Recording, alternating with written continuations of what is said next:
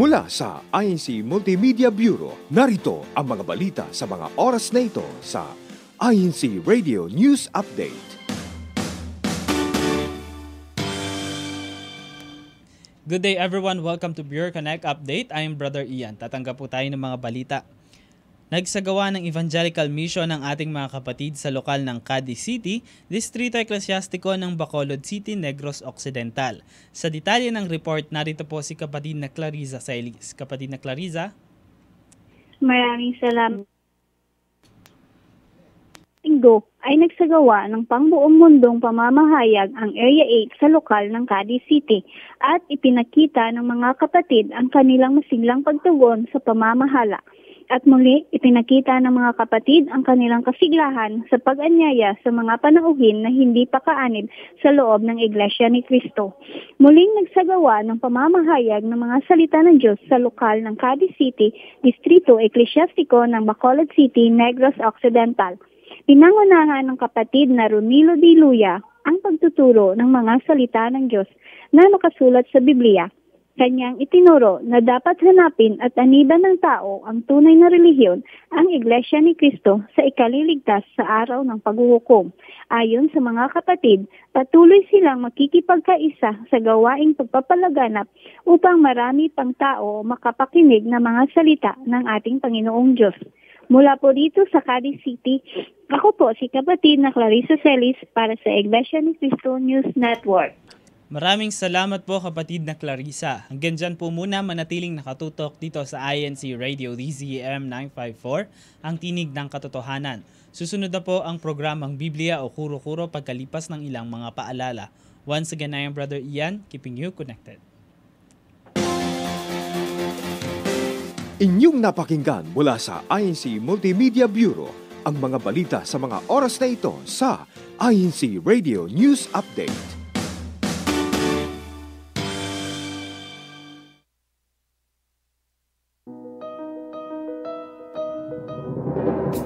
Maraming pinaniniwalaan ng tao, mga paniniwalang inaasahan niyang totoo. Ngunit ano nga ba ang katotohanan? Nakasalig ba ang paniniwalang iyan sa banal na kasulatan? O nahuhulog lang sa sariling opinyon o kuro-kuro ng tao? Alamin sa palatuntunan, Biblia o kuro-kuro?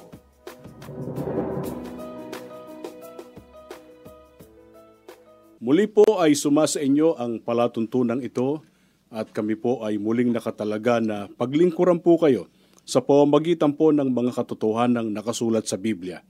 Ako po ang kapatid na Orly de Guzman, gaya po ng dati, kasama natin ang kapatid na Gary Grecochea. Magandang araw po sa inyong lahat. Hangad po namin na pakinabangan nating lahat ang mga aral na ituturo po sa ganitong pagkakataon. Marahil po ay inyo pang natatandaan ang ating ginawang pagtalakay sa programa ding ito Pinatunayan po natin na ang aral na si Kristo Diyos ay hindi po aral ng Biblia. Hindi po ito mula sa Diyos, hindi mula sa Panginoong Heso Kristo, at hindi rin po galing sa mga apostol, at kailanman ay hindi naging pananampalataya ng mga naunang Kristiyano.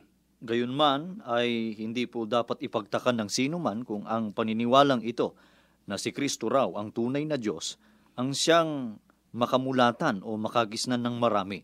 Sapagkat buhay pa ang mga apostol ay meron na silang babala ukol sa paglitaw po ng mga bulaang tagapagturo na mga ngaral ng ibang Jesus. Abangan po ninyo ang kabuuan po ng pagtalakay na ito.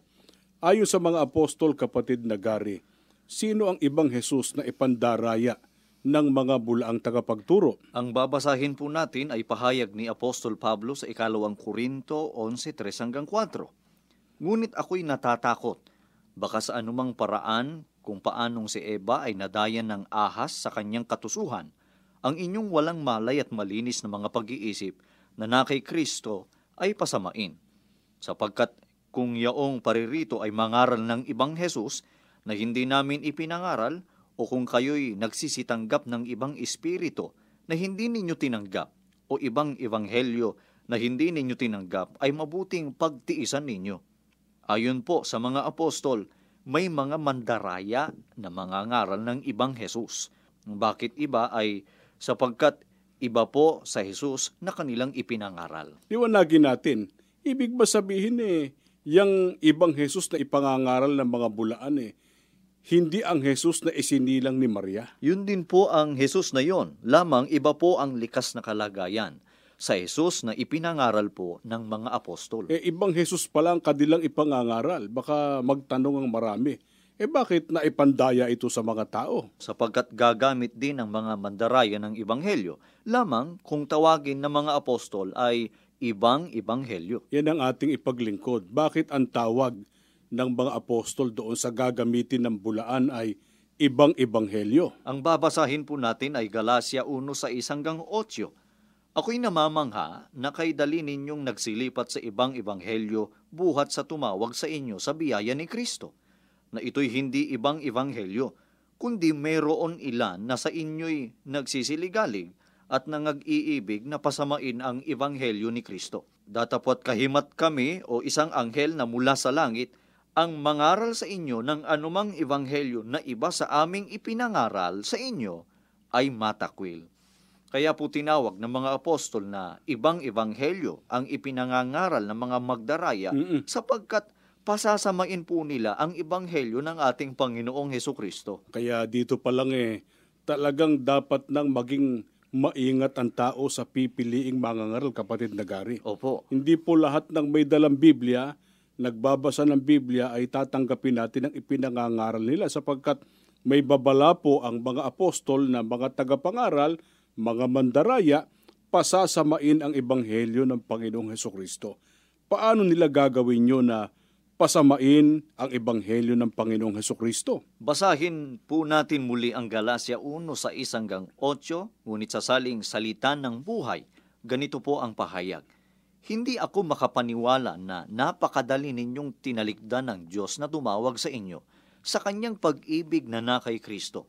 At tinanggap ninyo ang ibang ebanghelyo na hindi naman talagang ebanghelyo.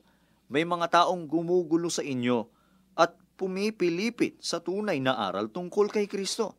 Subalit, masumpa ang sinuman, kahit na kami o kahit isa mang anghel na galing sa langit na mangangaral ng ibang ebanghelyo kaysa ipinangaral namin sa inyo.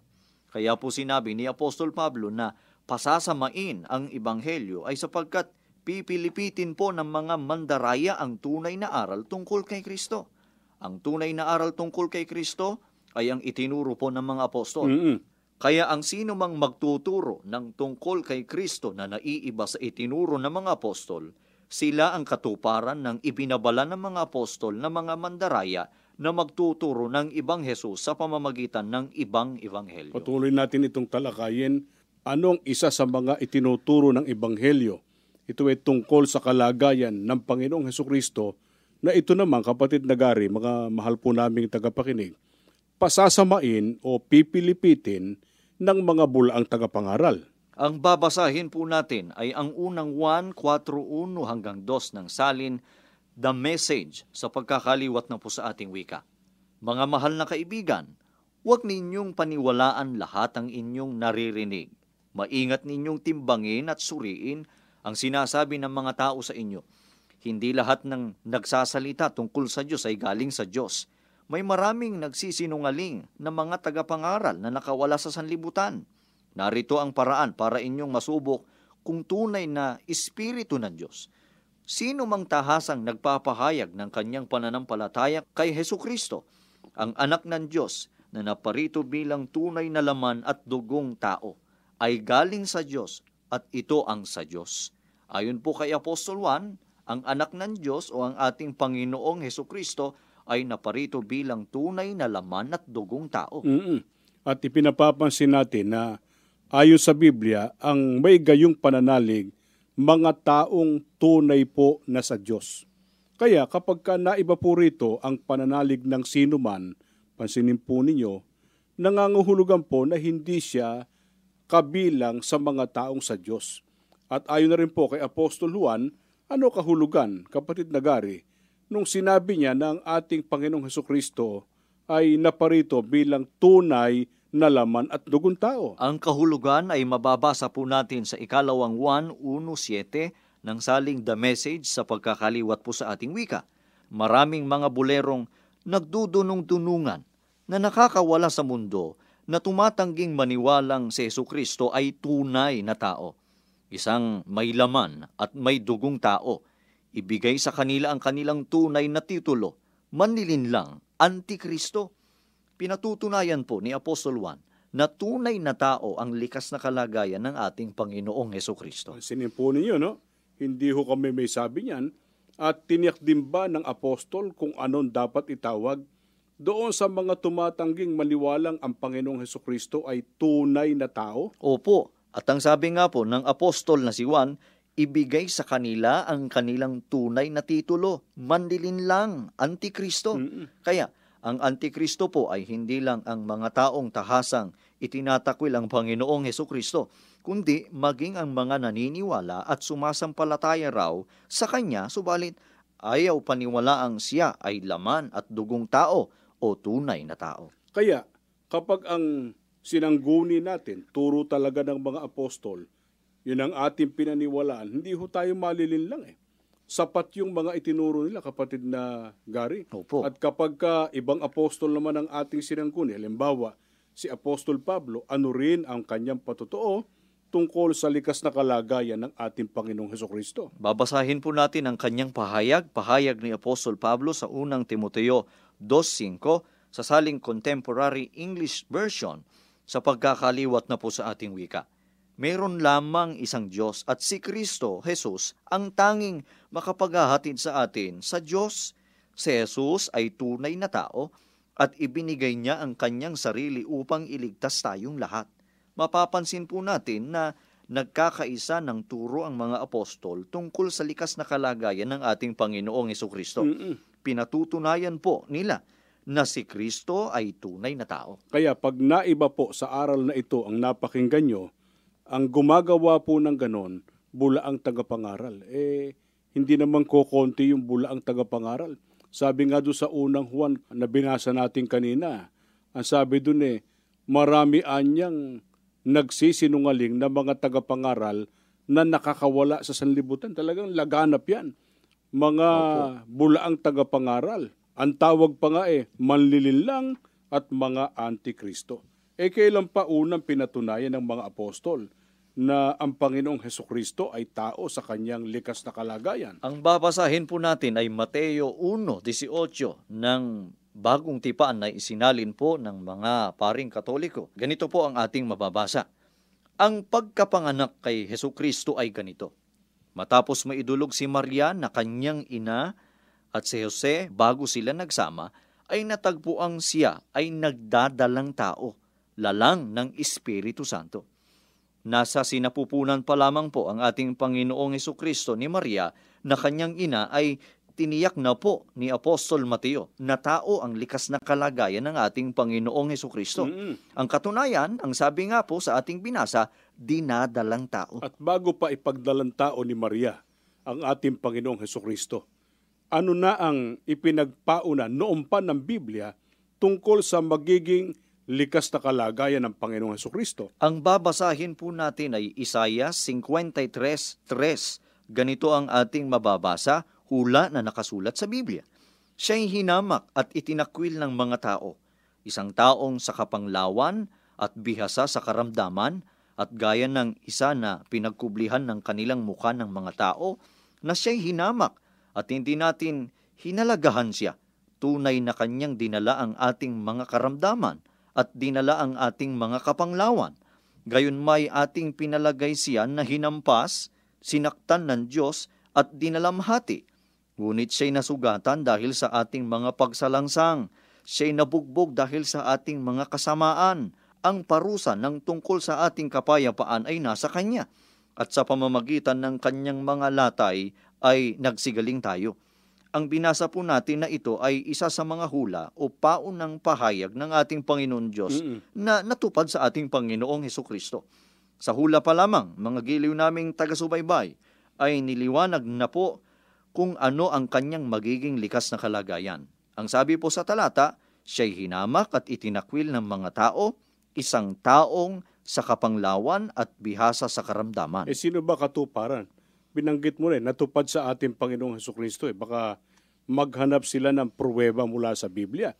Sino katuparan dyan ng hinuhula ang tao sa kapanglawan, bihasa sa karamdaman, nagdala o umako ng ating kasalanan, siya rin ang hinampas at nasugatan dahil sa mga ililigtas niya. Ang ating Panginoong Heso Kristo po ang katuparan ng hulang ito. Ang katunayan, ang babasahin po natin ay unang Pedro 2.21 hanggang 24.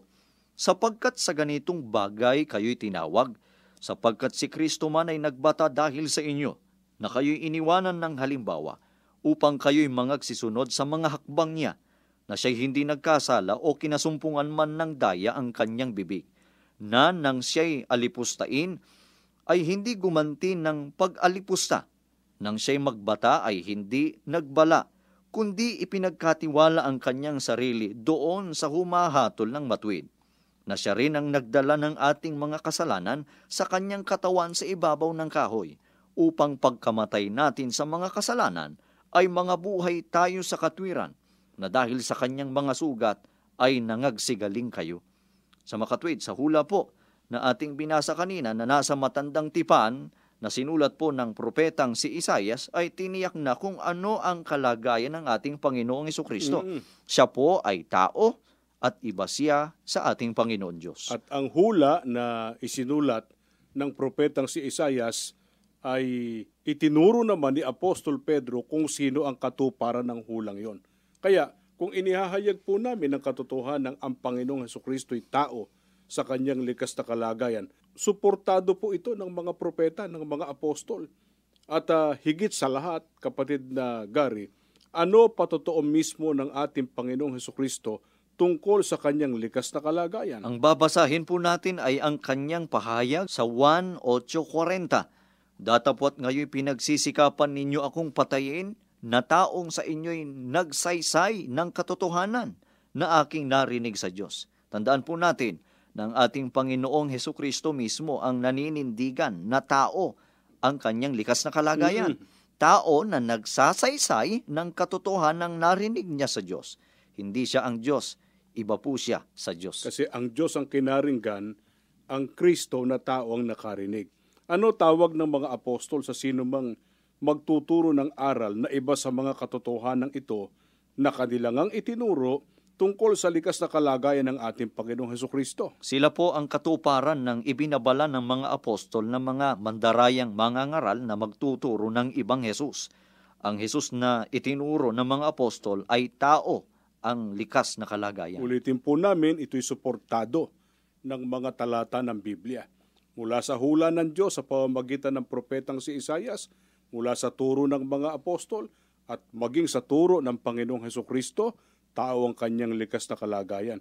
Eh, sino naman, kapatid na Gary, ang pangunahing nagturo ng Jesus na iba po sa Jesus na itinuro ng mga apostol? Ang babasahin po natin ay ang katisismo ng Iglesia Katolika sa pahina 20. Ganito ang ating mababasa.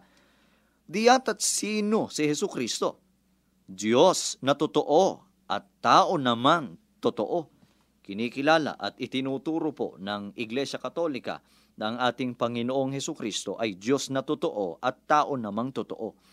Hindi ba ibang-iba po ito sa Jesus na itinuro ng mga apostol? Ibang-iba nga yan, kapatid na Gary. Opo. Ah, madali namang intindihin yan eh.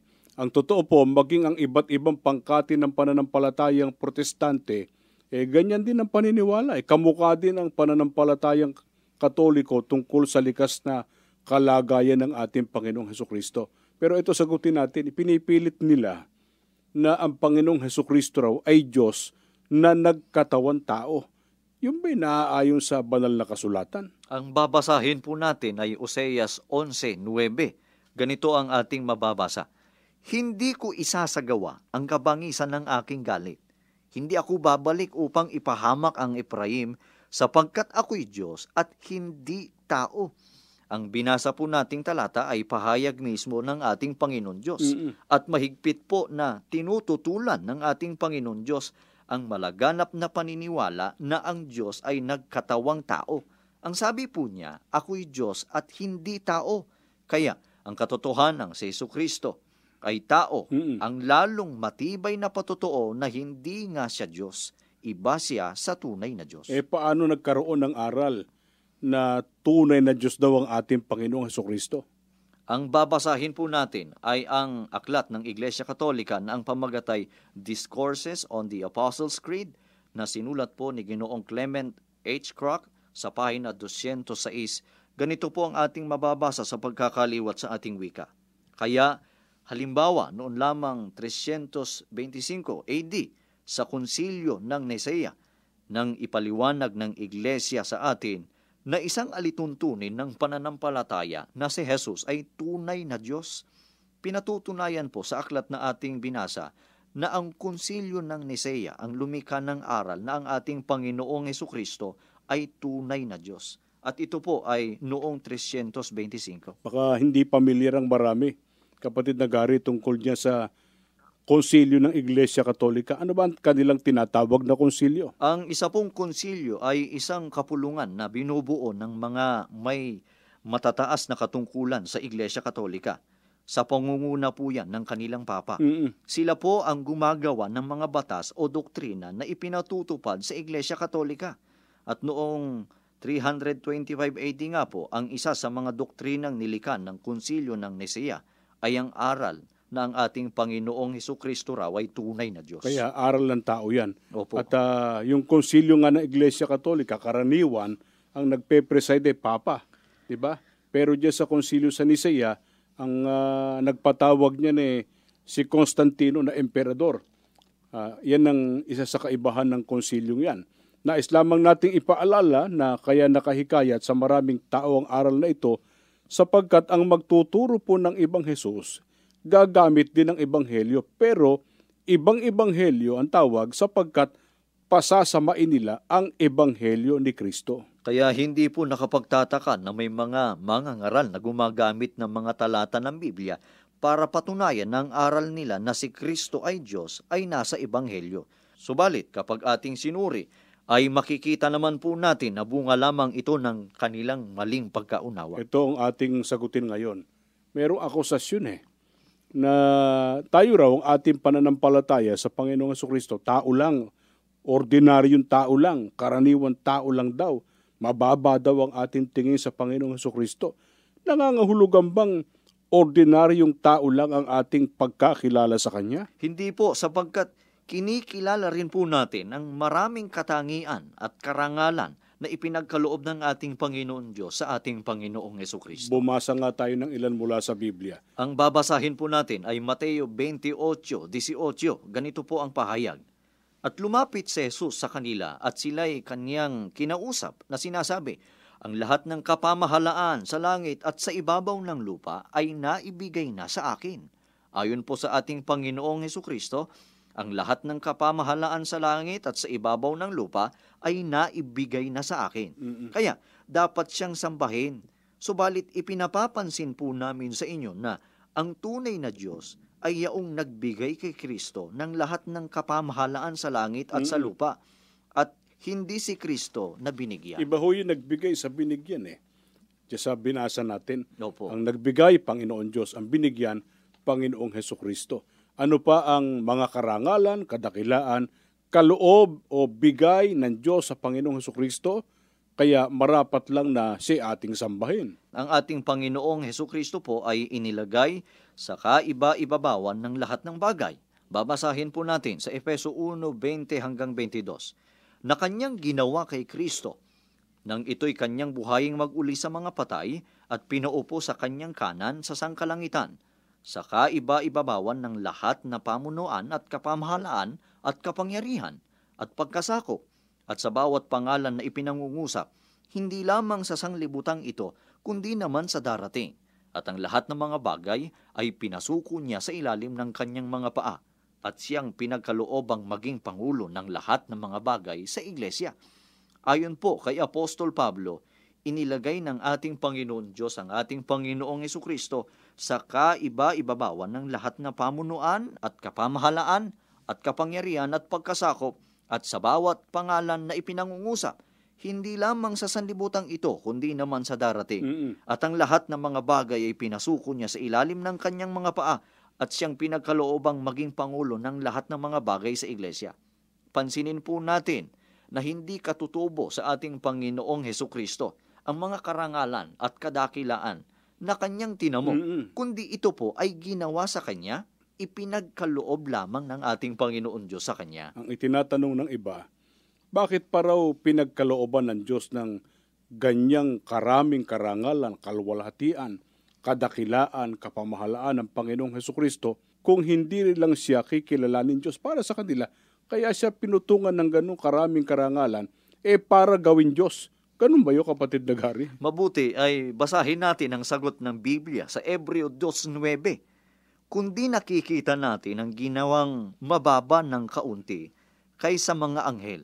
Sa makatwid ay si Jesus na dahil sa pagbatan ng kamatayan ay pinutungan ng kaluwalhatian at karangalan upang sa pamamagitan ng biyaya ng Diyos ay lasapin niya ang kamatayan dahil sa bawat tao. Niliwanag din po sa Biblia kung bakit pinagkalooban ng ating Panginoon Diyos ng kaluwalhatian at karangalan ng ating Panginoong Yeso Kristo. Ang dahilan po, sabi, dahil sa pagbata ng kamatayan ay pinutungan ng kaluwalhatian at karangalan upang sa pamamagitan ng biyaya ng Diyos ay lasapin niya ang kamatayan dahil sa bawat tao. Kaya hindi na bago ang kanyang likas na kalagayan nung putungan siya ng mga karangal at kalwalhatian. Hindi ho. Yun eh, kagandahang loob, biyaya, karangalan na bigay po sa kanya ng Diyos dahil sa kanyang pagsunod sa Diyos hanggang sa kanyang kamatayan. Eh bakit sa kabila ng mga karangalan, kadakilaan, kalwalhatian na tinamo ng Panginoong Heso Kristo sa Diyos, ay hindi pa rin yun ang batayan para siya ay kilalaning tunay ng Diyos. Babasahin naman natin ang unang Korinto 15, 27 hanggang 28. Sapagkat kanyang pinasuko ang lahat ng mga bagay sa ilalim ng kanyang paa. Datapwat kong sinasabi, ang lahat ng mga bagay ay pinasuko, ay maliwanag na itinangi yaong nagpasuko ng lahat ng mga bagay sa kanya. At kung ang lahat ng mga bagay ay mapasuko na sa kanya, kung magkagayoy ang anak rin ay pasusukuin naman sa nagpasuko ng lahat ng mga bagay sa kanya, upang ang Diyos ay maging lahat sa lahat. Pinatutunayan po sa atin ng Biblia na kung ang lahat ng mga bagay ay mapasuko na sa Kanya, Mm-mm. sa ating Panginoong Kristo, kung magkagayoy ang anak rin ay Ang Panginoong pasusuko. Heso Kristo yan. Oh. Opo, kung magkagayoy, ang anak rin ay pasusukuin naman sa nagpasuko ng lahat ng mga bagay sa Kanya, upang ang Diyos ay maging lahat sa lahat. Hindi ba ang gagawing pagsukong ito ng ating Panginoong Kristo sa Ama pagdating po ng panahon ang lalong nagpapatunay na hindi nga po siya Diyos Bakit? Sapagkat ang isa sa pangunahing katangian ng tunay na Diyos ay ang kanyang pagiging makapangyarihan po sa lahat. Kaya habang sinusuri po natin ang mga talata na pinagbabatayan ng mga nagtuturong ang Panginoong Heso Kristo raw ay tunay na Diyos, lalo ho namang nagliliwanag ang katotohanan na iba siya kaysa Ama na siyang iisang tunay na Diyos na dapat nating makilala, paglingkuran, sambahin sa buong panahon ng ating buhay. Kaya dito ho tayo manghawak sa aral ng Biblia para hindi ho tayo maligaw kasi maiba po dito sa katotohanan ito, eh, ibang-ibang helyo na ho yun. Ang magtuturo ng gayon, bulaan, antikristo, eh ba't ho tayo sasama sa kanila? Eh di dadalhin ho lang tayo sa kapahamakan ng gayong mga tagapangaral. Pero kung ang ating sasampalatayanan ay ang mga katotohanan ito na nasa Biblia, magiging karapat dapat tayo sa pagkakilala po natin sa Panginoong Heso Kristo at maging sa ating Panginoon Diyos. Salamat po sa inyong pagsubaybay. Tayo po ay manalangin.